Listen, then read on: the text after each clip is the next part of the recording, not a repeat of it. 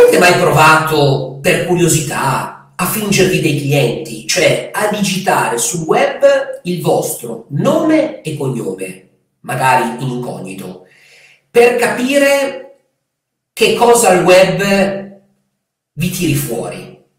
Perché questa cosa che vi ho detto di fare, cioè è la classica cosa che tutti i clienti fanno prima di affidare i loro 2, 3, 4, 5 mila euro ad una persona che fino all'altro ieri magari non conoscevano.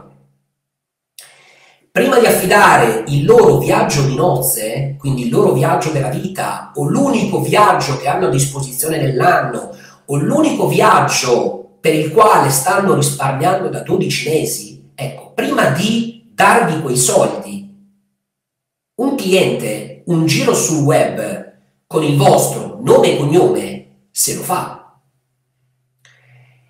E eh, le possibilità sono tre. Non trova niente, eh, quindi capite che un cliente che non trova niente difficilmente eh, dà a voi l'incarico di eh, organizzargli il viaggio della vita, il viaggio di nozze difficilmente darà a voi l'incarico di organizzargli l'unico viaggio che potrà fare durante l'anno.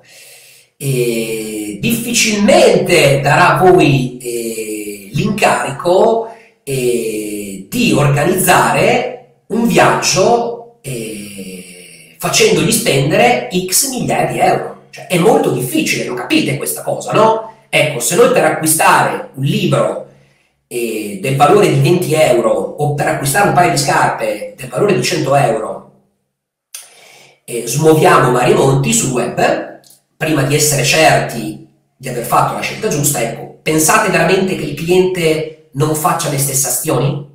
Certo che sì. Quindi, ripeto, le possibilità sono tre. O non trova niente e quindi battaglia persa. O, ancora peggio, perché potrebbe succedere anche di peggio, cioè trova recensioni negative, perché potrebbe succedere anche quello, e in quel caso addirittura non solo non affiderà a voi l'incarico, ma rischia quello che parlerà male di voi agli altri, perché non solo diffiderà lui di voi stessi, ma metterà in guardia anche amici, parenti, conoscenti che magari, ecco, nel frattempo si stanno appoggiando a voi. Seconda possibilità. La terza possibilità invece è quella di eh, trovare eh, una credibilità, una reputazione, trovare, trovare insomma dei contenuti, delle testimonianze, delle recensioni che parlano di voi e che parlano di voi in un certo modo, chiaramente in modo positivo. Questo chiaramente è tutto un altro modo di lavorare, perché capite bene che un cliente che si approccia a voi o un cliente che è in trattativa con voi, in questo ultimo caso, è un lavorare in maniera più semplice, migliore ovviamente, con meno ostacoli, con meno difficoltà, insomma. Ecco. E quindi dovete mettervi in testa questa cosa, che fino a quando, fino a quando non eh, assumerete un certo grado di autorevolezza nei confronti dei clienti, vendere sarà terribilmente difficile e, continuere, e continuerete a vendere a parenti o amici.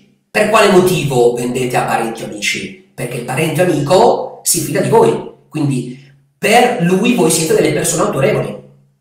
Ma è chiaro che un'attività strategica per un'attività, per un'impresa, insomma, non può basarsi su parenti e amici nel lungo periodo, ok? È chiaro che eh, nel lungo periodo dovete acquisire un bacino di clienti, di contatti nuovi. E per i contatti nuovi vale il discorso che vi ho appena fatto. Quindi è tutto qualcosa che dovete fare prima che il cliente entri in contatto con voi. Per questo poi il tema del mese legato al tema precedente, perché qua siamo sempre in una fase strategica dell'attività, cioè nel pre-vendita, cioè in tutto quello che va fatto prima che il cliente entri in contatto con noi. Perché, stando sempre alle statistiche, il 65% delle persone decide se comprare o meno prima di entrare in contatto con il suo potenziale venditore. Quindi è chiaro che se io prima di entrare in contatto con te, di te, non trovo niente, quel 65% io lo metto sul negativo.